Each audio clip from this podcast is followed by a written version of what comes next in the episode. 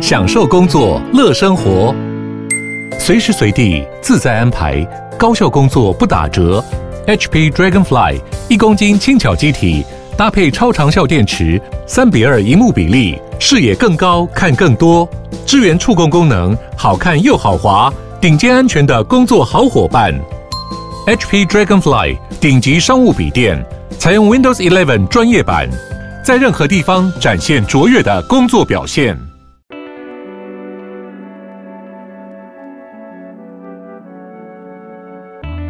二十世纪末的时候，大家就开始讨论这个问题，就是在数位时代的图书馆到底要扮演什么样的功能？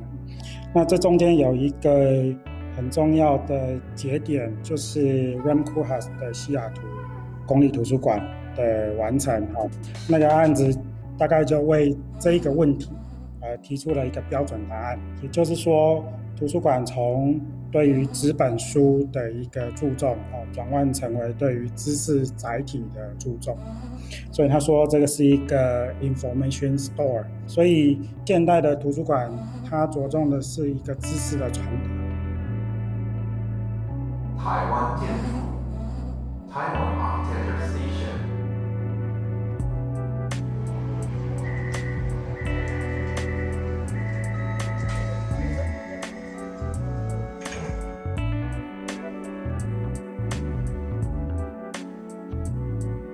Hello，欢迎再次收听建筑家 Podcast，我是翔仔。本周节目是与台湾建筑报道杂志社共同制播的内容，带你看见杂志专题幕后，邀请当期编辑、客座主编或是当事人，来让你听见建筑圈不可不知的事情。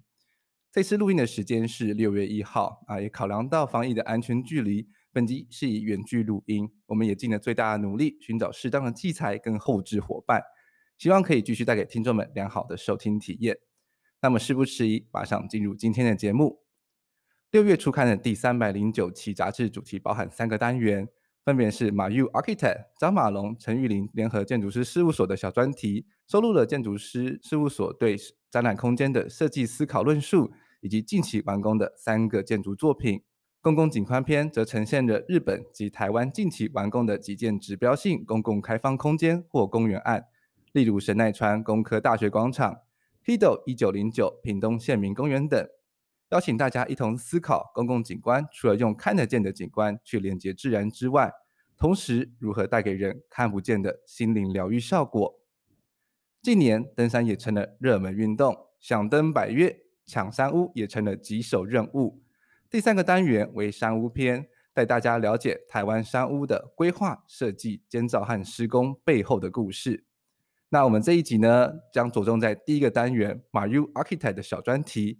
这次我们很荣幸邀请到两位非常重量级的建筑师到我们节目中，分别是张马龙建筑师和陈玉林建筑师。那我们将在这一集节目中进一步的去分享他们在实务的经验，还有作品背后的故事。建筑师你好，你好，非常好。简介一下马玉。张马龙、陈玉玲联合建筑师事务所，他们是就是分别由张马龙建筑师事务所跟陈玉玲联合建筑师事务所共同组成的团队。那像总部位在高雄市，那他们近年有非常多杰出的作品，像是大东文化艺术中心，或者是近期完工的高雄美国学校、屏东县图书馆。我相信大家应该近期不管是脸书啊、IG 都被洗版了。那能不能请陈建筑师跟我们分享一下，就是马玉从早期的作品，例如像爱河之星啊、大东艺术文化中心啊，展现出是一个比较特别的造型语汇。那到近期的时候，作品都呈现出一种比较收敛的格局跟细腻的空间。在这样子设计操作上，是为什么会有这样子的改变？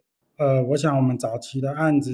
呃，比较偏重于景观哈，跟都市的层面；到近期的作品，就比较是建筑为主。那我想这中间有一个呃比较大的转变，是因为出现了室内的概念，所以当我们以建筑以及室内的角度来呃切入的时候，呃呃它它就从呃过去的一个物件好，在环境以及都市里面的物件变成是一个空间。思考物件的时候跟思考空间的时候，呃我们在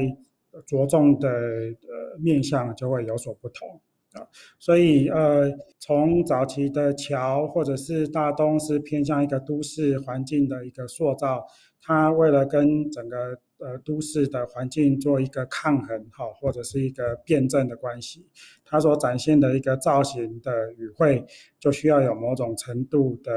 呃力量啊。那当我们呃。后期到了美国学校或者是图书馆的案子里面，呃，这种室内的 programming 跟呃活动的各种面向就变成是主角了。所以，我们是呃近期的作品是以空间的表现以及空间跟人之间的关系，呃，作为我们主要呃发展设计的一个起点啊。所以，呃。我们的设计的想法其实没有太多的改变哈，我们的思考的主轴都还是一样的，是在探讨空间跟人之间的关系。呃，但是呃，各位如果看到一个外显的呃设计表现的不同，我想是跟他们呃每个案子它所需要被理解的本质的不同啊所造成的。啊，我想我是以这样的方式来看。呃，所谓的呃设计上的转变，嗯，那能不能请张建厨师稍微分享一下呢？就自己在这几年职业过程中，对于这样子不同类型的建筑作品上，在操作上有什么样的思考？就是呃，关于我们的作品的事情啊，就是刚刚陈建筑师讲的非常的好哈。其实我们呃从头到尾的作品都是。其实都是很理性的在操作的哈，并不是只有呃一个外形上面的不同啊，因为他们基础在原来的对于环境的思考哈，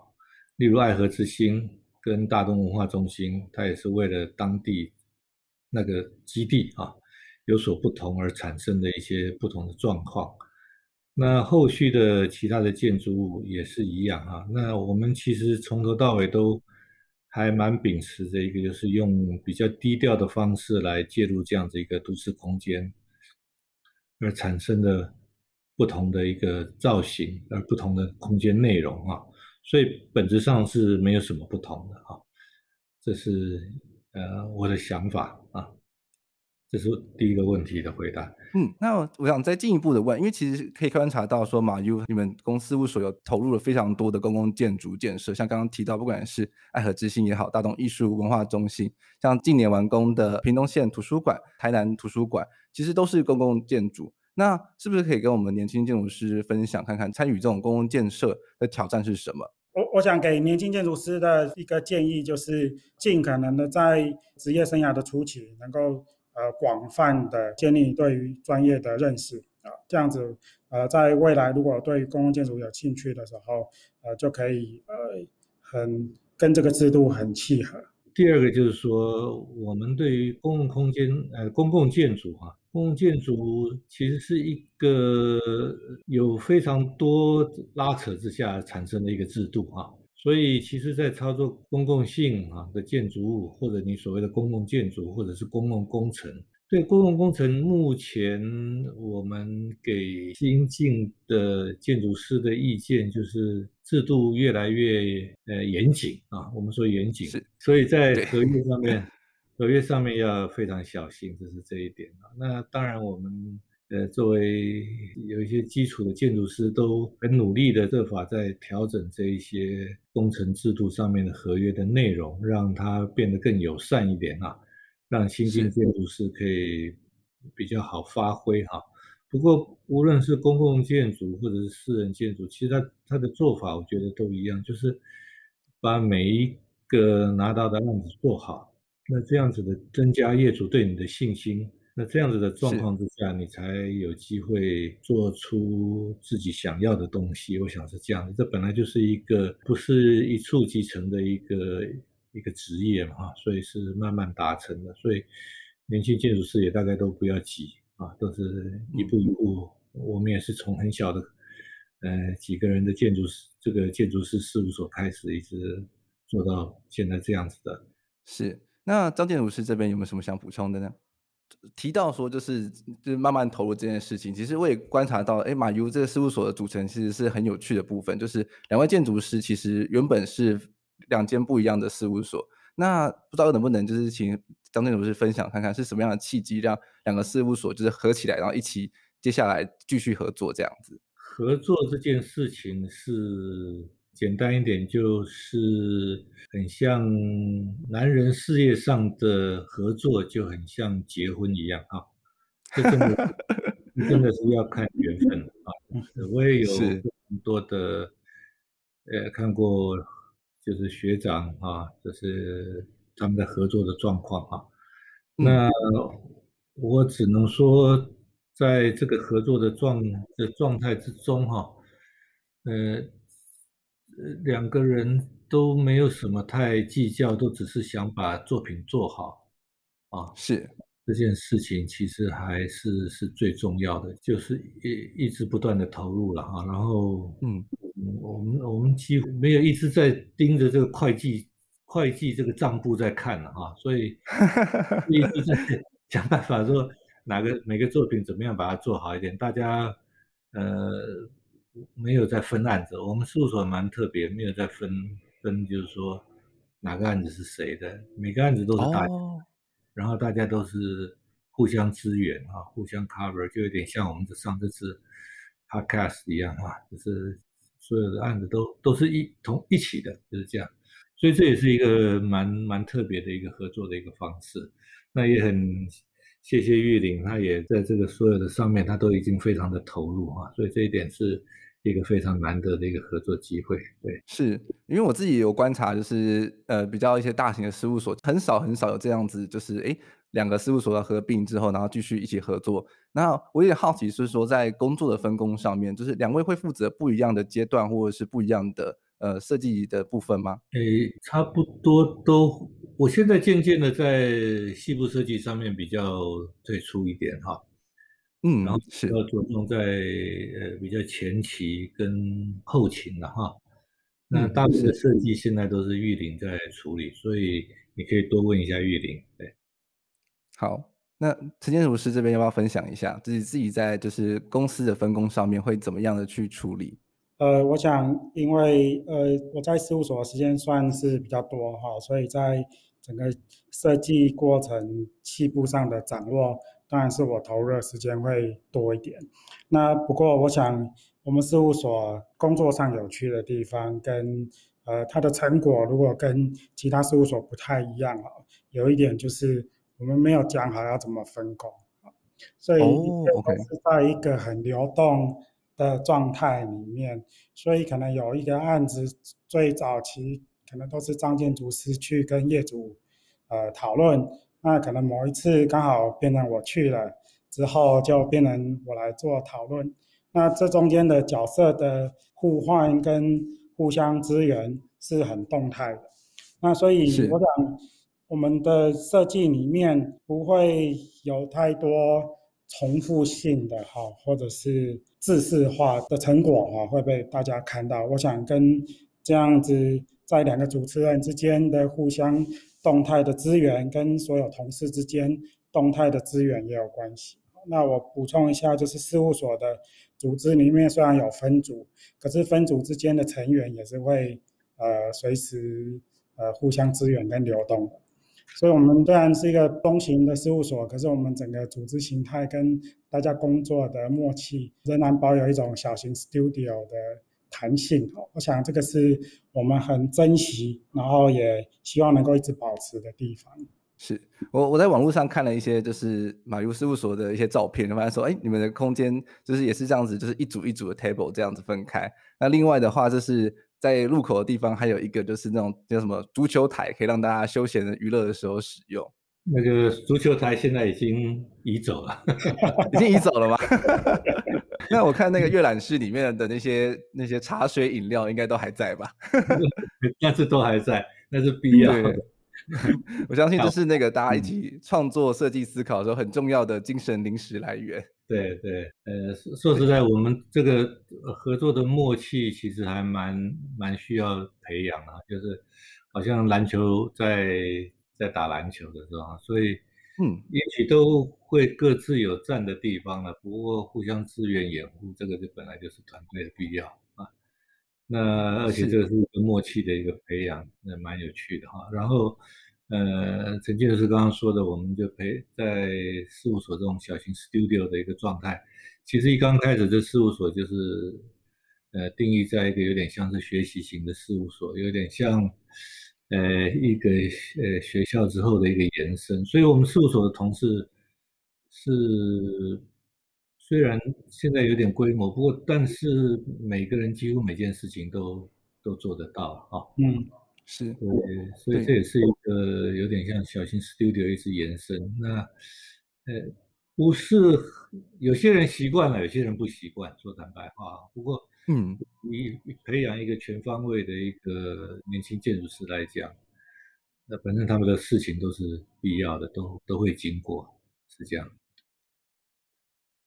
对，是。那说到事务所合作这部分，其实现在大家应该都了解，就是建筑师事务所在做一些国际竞图啊，或者是一些国内竞图的时候，会有种另外一种形式的合作产生，那就是台湾建筑师会跟国外建筑师一起合作来投一些台湾的比较大型的公共建设。那我们就有一位听众提问说，马 U 就是有非常多的案子，像是刚刚提到的大东或者是呃台南图书馆，都是由国内外建筑师一起设计完成的。那想要问建筑师，就是在设计的思考上啊，如果有产生差异，或者是说，呃，可能设计的一些想法跟台湾法规有冲突的时候，那会如何去协调处理？那不知道能不能请陈建筑师跟我们大家分享一下？跟国外建筑师的合作，我我觉得比较好的状况应该是像，呃，我们事务所内部一样，好，就是虽然有清楚的呃分组分工，可是。根据大家不同的能力哈，跟他的专业专长，呃，也能够有很清楚的一个界面啊。那以台南总图为例子哈，就我们跟荷兰 Mecanoo 合作，一开始的设定哈，大概就是在最前期的时候，大家一起有一个切入的想法，那个时候是大家一起来做思考啊，brainstorming。可是当一个这个方向确定之后，还是有一个。分工的关系，哈，所以基本设计的发展主要是由 Mecano 来做呃设计。那一旦这个案子进到西部设计之后，呃，就变得由马 U 来全权主导西部设计的呃整个发展，所以这样子很清楚的呃切分之后，然后再互相合作，好，我想这是一个。呃，最好的一个合作关系。那在台湾总图整体的合作经验，我们也觉得是轻松愉快啊，也没有太多的一个争执。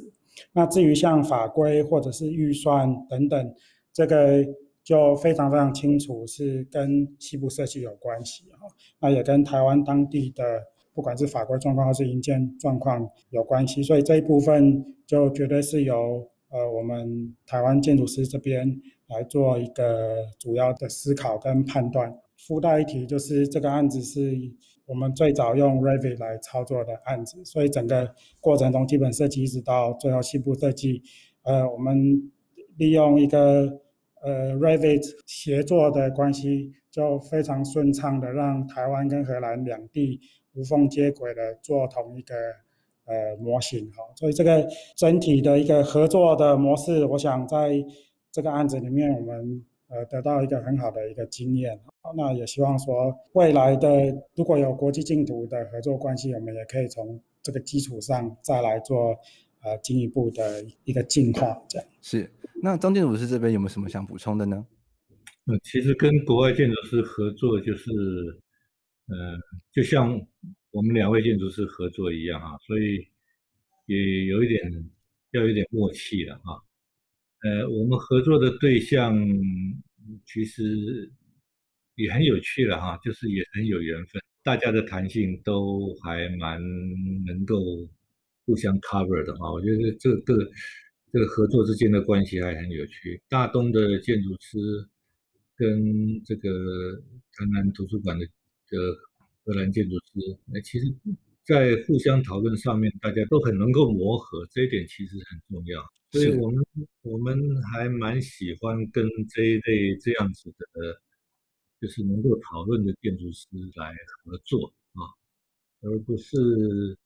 就是呃主导性过于强烈的哈，比较少跟他合作，也好像个性上不合，所以 就没有在一起了哈。这个是他们 的一个一个，我觉得是一个一个那种合作的一个契机哈，就会就会这样的产生啊。所以到目前为止，我是觉得合作都还蛮愉快的，然后都会继续再回再回来再继续合作哈。如果有有可能的话，大概是这样的一个方式。那我们在处理这种互相掩护哈，呃前进啊这种状况之下，他们就觉得很放心啊。这一点，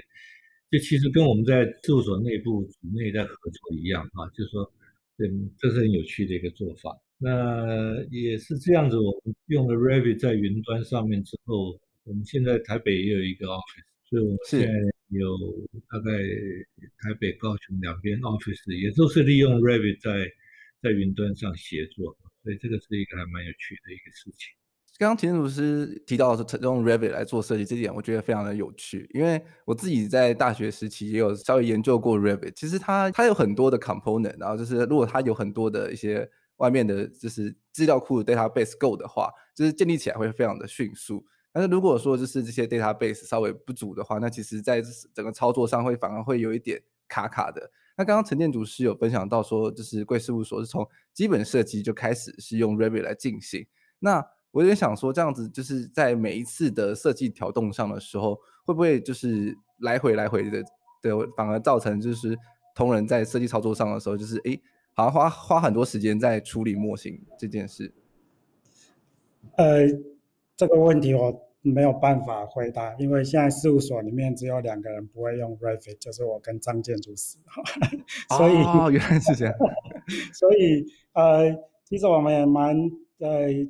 出乎我们意料之外，就是我们年轻的同事都非常快的上手，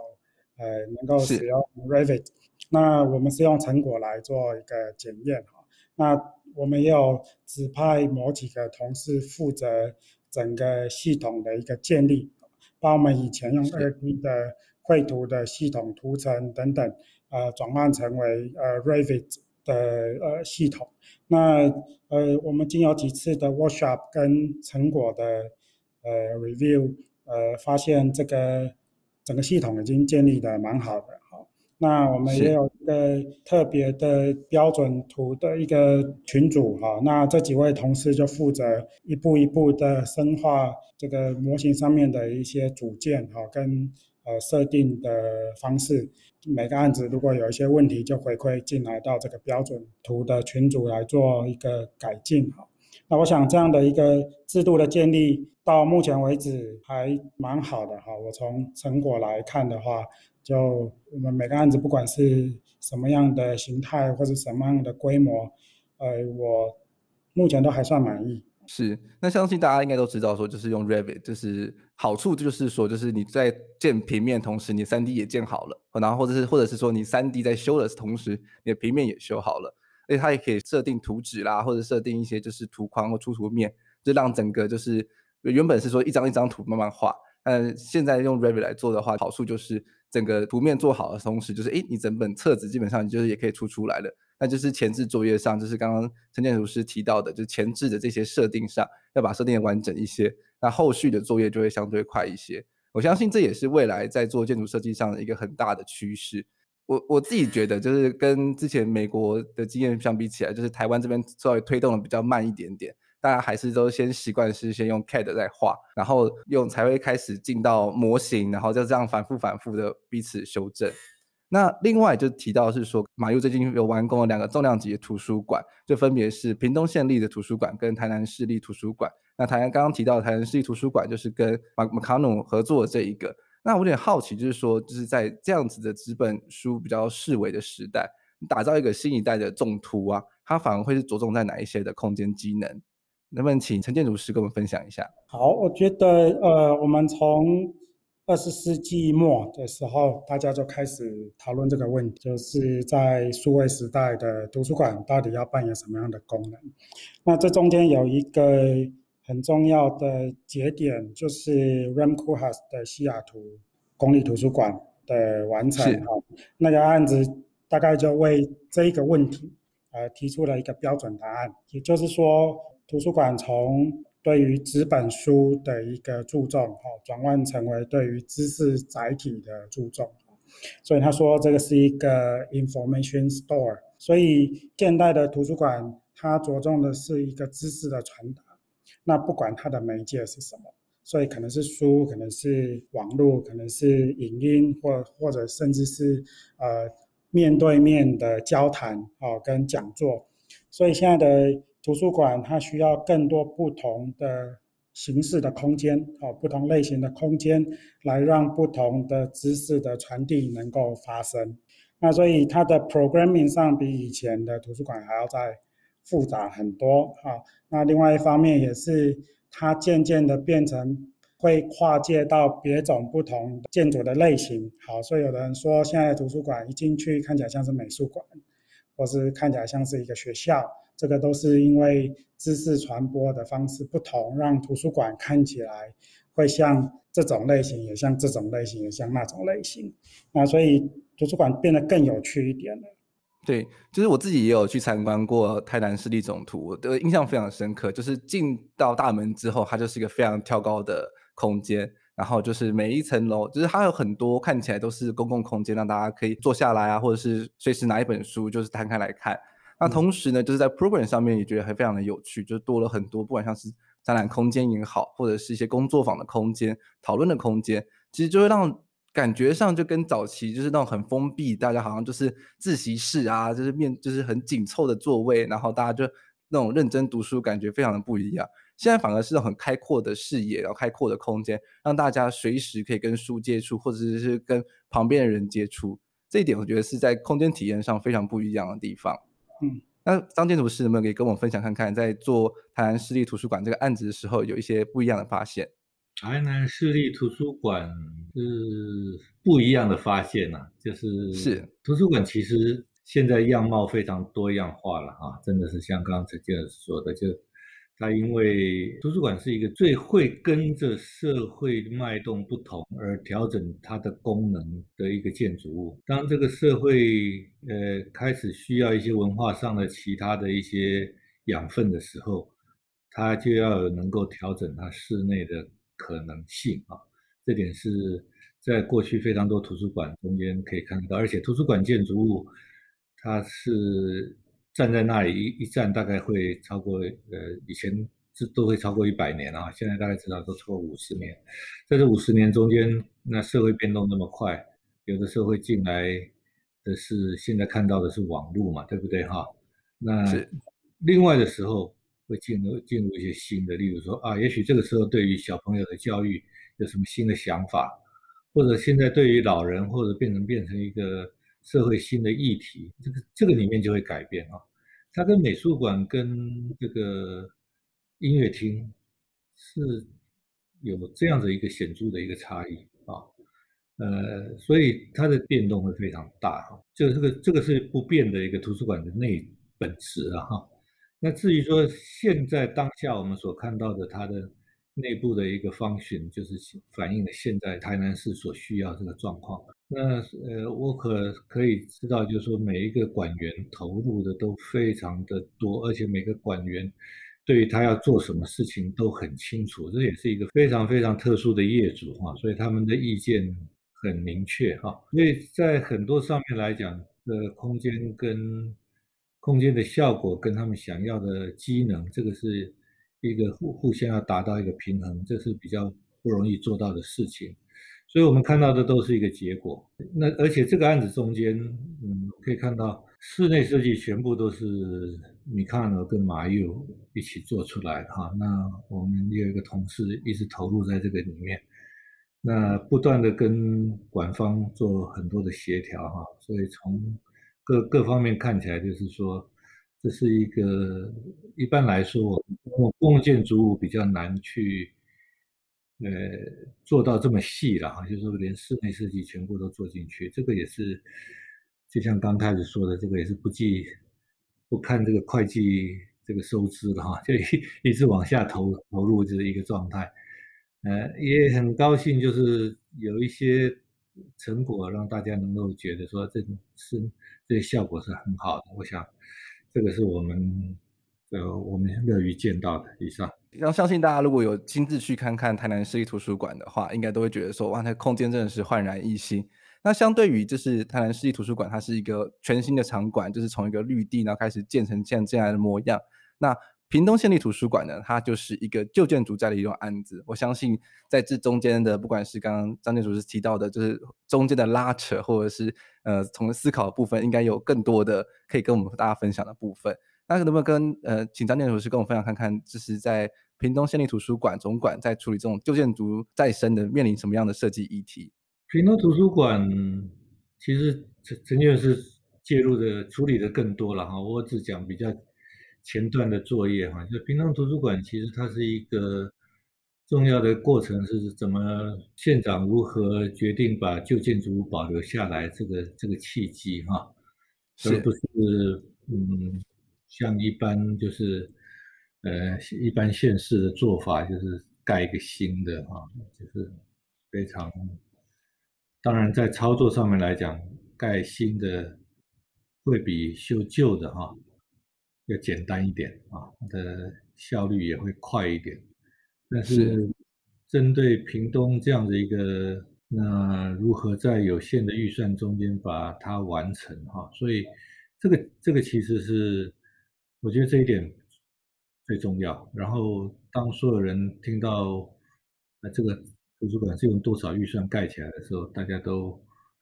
都很惊讶哈。对，这个是一个，我觉得是一个典范哈，一个怎么样，不是设计上的典范，而是一个在呃如何处理这种类型建筑物的时候哈，怎么去思考这件事情啊？从上位一直到到最下面，就是施工完成啊，这个。这是一个一个做法啊，那当然保留了这个旧的建筑物，它做了一些补强啊，然后做了一些新的一些介入的这些内容啊，所以我就觉得，呃，一个一个发想，一个开始，然后做完了之后，也突然发现说，这个最近的普利兹克奖也是在谈这样子的一个介入。旧建筑物，而且是用另一种另一种方式介入一些不是说非常呃具有呃这个历史意义的那种旧建筑物在在翻新，而是一些呃日常的一些建筑物，这样子把它啊保留旧的下来哈，所以呃也突然契合上这个站在这个这个话题上面哈，这个也是蛮有趣的。那补充一下，刚刚那个张律师提到说，这个案子的预算建筑的部分大概是三亿元，真的是很惊人呢。就是这么一大栋，就是地上六层、地下一层的建筑物，然后可以用三亿元的时候把它整个完全翻新改建，整个焕然一新。那刚刚提到说，这个案子非常特别的地方，就是它除了是旧建筑在利用之外，马 U 这边有一个特别的手法，是把它原本的入口轴线给转向了，然后用一个新的元素去达到这样子。把这个建筑物的面那个正立面给转向的效果。那接下来就是请陈建筑师跟我们大家分享一下，在这个案子上如何去思考相关的设计的议题。呃，我想面对一个旧的建筑，你要呃替它做改造，让它重生哈，大概可以从两个面向来看哈。那其中一个面向是比较容易的，一个面向是比较难。那比较容容易的这个面向是去发现。原来的建筑跟原来的呃，它跟都市之间的关系有什么缺点？然后把这个缺点给呃翻转，让它变成是一个优点。那第二个比较难的是，你怎么去发现这个既有的建筑？好，这个大家本来觉得不太好的空间，它的优点是什么？那你怎你如果你怎么样去发现这个优点，然后让它本来没有被充分发挥的这个优势，在你的改造之后能够被发挥出来？那我觉得这个是呃很困难的一个地方。但是如果你能做得到的话，它会给呃原本的使用者一个很大的心理冲击哈，跟一个惊喜。那对于针对第一点就是。这个图书馆最大的一个问题是，它跟都市之间的关系是很封闭跟断裂的，所以我们把原本内向面对公园内部的一个入口转了九十度，这其实也是一个很直接、很呃明确的一个做法，让他直接面对的都市。所以一方面我们给他一个新的大厅，也像是一个橱窗面对都市。它虽然在实体上改变了建筑的外貌，可是对我们来说最重要的是要改变整个屏东县民对这一栋建筑的印象，跟重新建立跟它的关系。所以过去是一个你要读书才会来的地方，但是现在因为整个外观改变了，它你要进入这个图书馆不再是很自式化的，经过铺面、经过广场、经过楼梯才开门进去，而是你要经过一片森林，你要穿梭在树下来进入这个这个建筑。所以我们在心理层面上就呃改变了旁边的邻居对于这个建筑的看法啊。那我想呃我们。增加的这个新的大厅，最大的一个希望就是，你来这个地方不再是为了读书而已，而是你做任何事情都可以过来。呃，吃完晚饭过来散步，呃，带着你的宠物来这边呃闲晃，呃，或甚至就是来喝杯咖啡都可以。那我们想要建立一种新的公共性，那这个公共性不再是以前。这种被动员啊，团体性的公共性，所以像以前的呃图书馆前面就有一个很大的硬铺面的广场，让所谓的活动发生。那我们当代社会的活动都是自发性的，都是小团体的、个人的。那我们新的都市空间就要应对这种自发性的、个人性的呃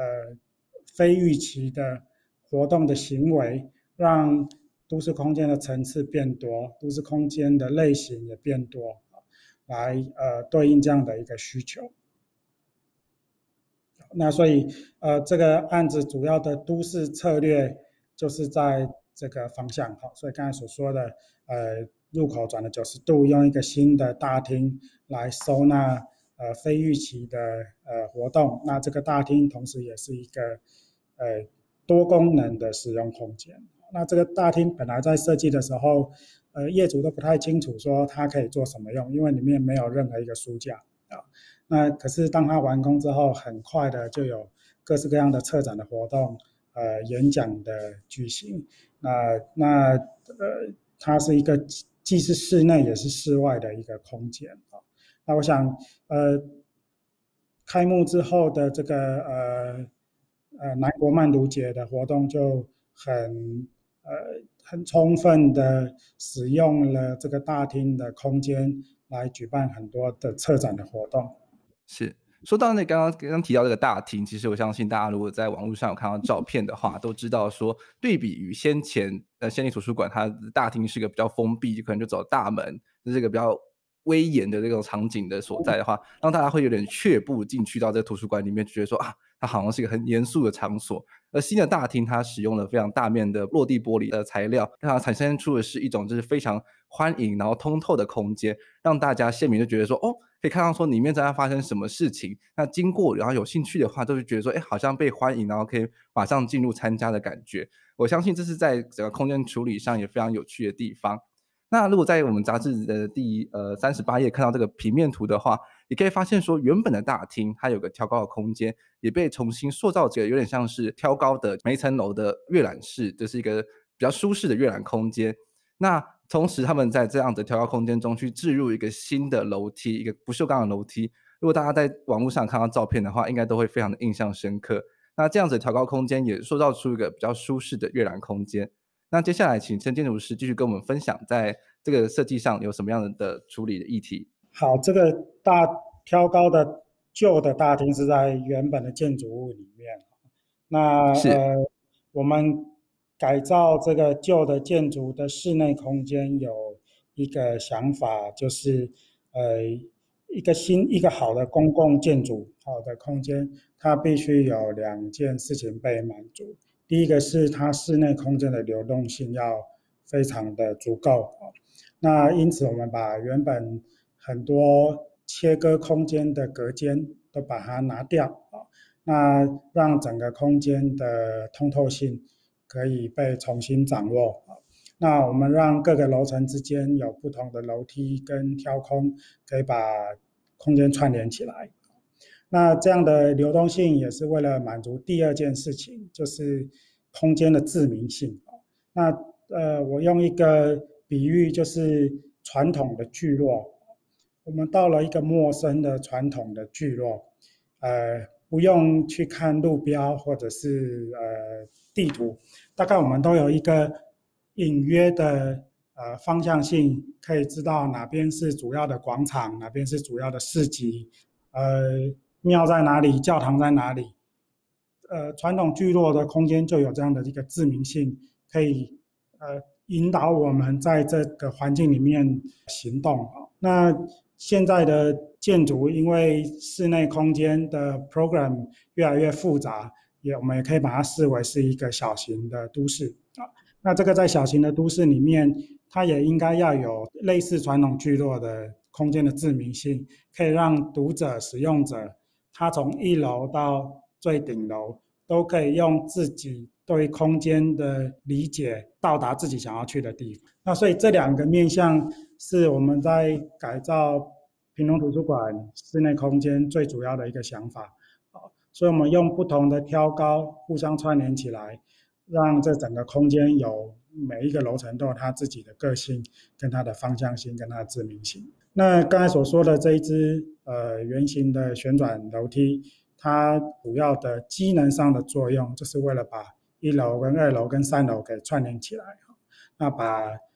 读者从最重要、最丰富的一楼的空间，把他们很自然的带到三楼另外一个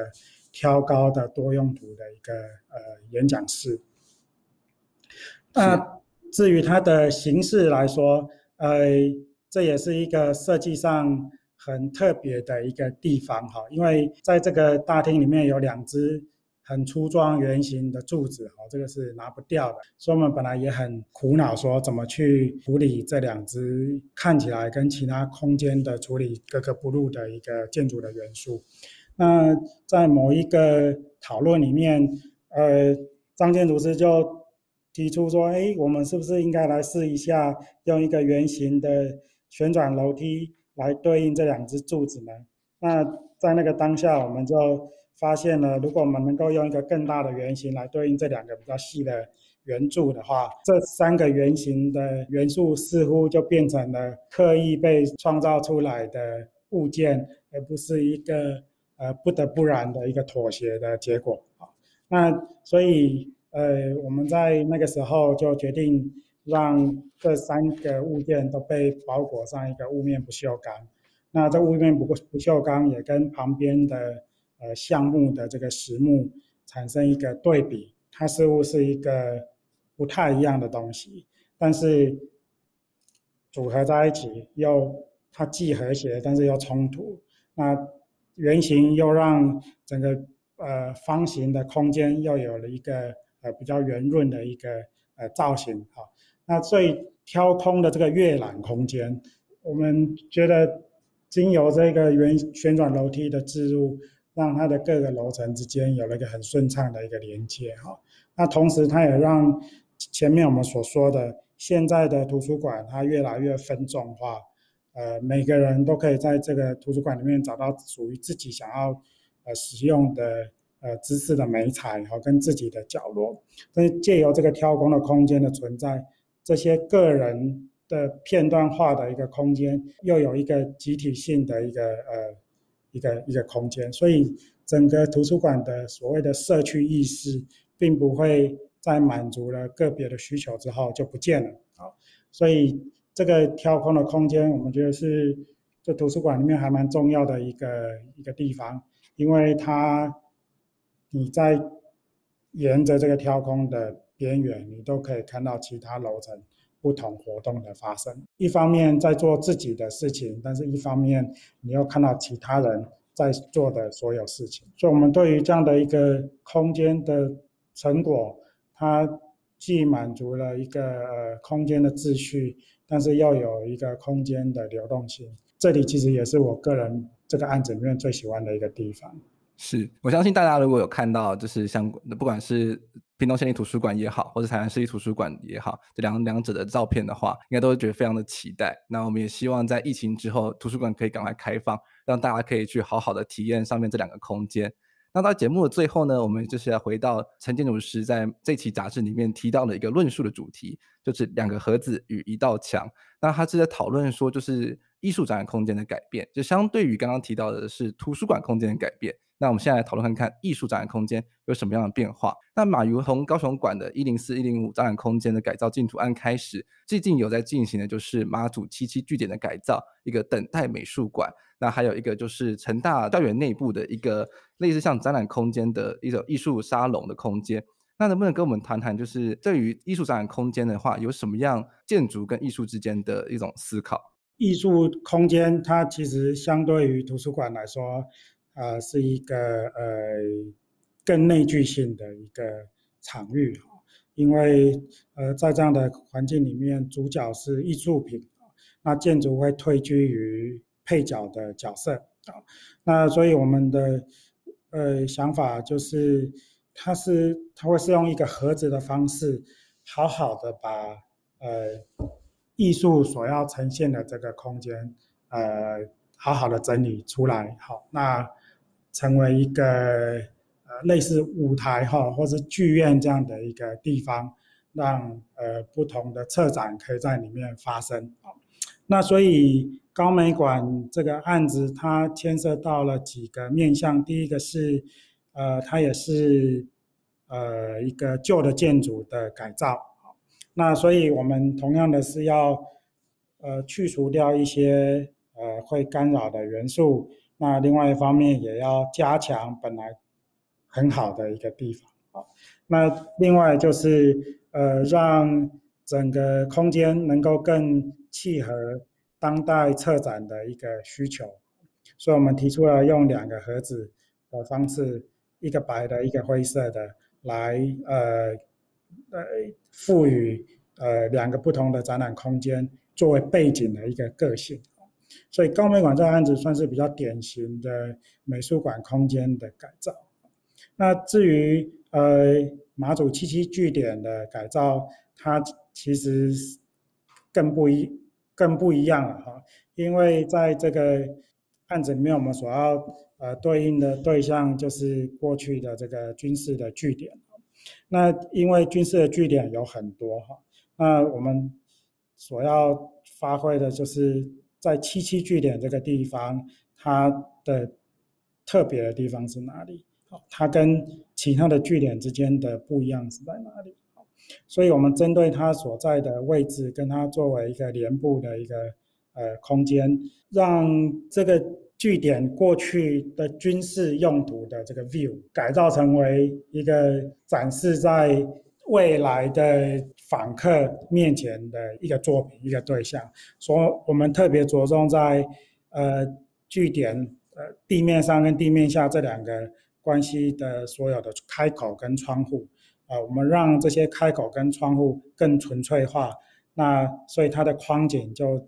很像美术馆里面的艺术品这样，但它有一点是把呃对象跟背景给翻转过来啊，那我们用这样的方式来。呃，思考整个空间之间的一个呃关系。所以，虽然我们有一个呃共通的主题，可是这个主题，当你呃延伸到了特定的基地跟特定的题目的时候，呃，我们更重要的是去发掘每一个基地跟题目它背后所应该出现的那个本质性的东西。啊我我们的思考大概是用这样的方式来。来呃接近每一个案子，我相信大家如果就是近年有去观察一些就是现代的美术馆的话，应该都会观察到，就是相对于早期的美术馆空间会是用比较多彩多姿的一些颜色啊，然后去跟作品做搭配。那现在的的美术馆空间应该都会相对是比较退居次位，就是应该说是一个以一个比较无方向性、纯粹的中心的空间，去让整个作品本身的呃光彩被显现出来。那我想我知道，就是观察近年的一些就是闭塞的主题，大家应该也都还蛮喜欢去做一些美术馆啊，或者一些就是那种游走性，就是比较没有方向性的空间的一些题目。我觉得这种弹性化的空间，其实也时常可以激发我们对于设计的一些想象。好，那在节目的最后呢，就是也非常谢谢两位建筑师今天跟我们分分享这么多的内容。那因为现在刚好就是毕业季，那能不能请陈建筑师跟张建筑师，就是对我们这些建筑新鲜人，马上就要投入职场的新鲜人一些精神喊话一下？那陈建筑师，请。呃，我想说的是，呃，如果呃建筑新鲜人真的对建筑有兴趣的话，那最好的工作的环境应该还是一个呃建筑师事务所。那我知道现在很多其他的建筑的行业有很多选择，管是策展啊、呃室内设计啊，或者是一些呃跨领域的一些呃工作，有相当多哈。不过我个人还是认为，呃，如果要知道建筑的核心，哦，那能够保持未来在这个建筑的道路上最大的弹性，那。最好在呃毕业之后的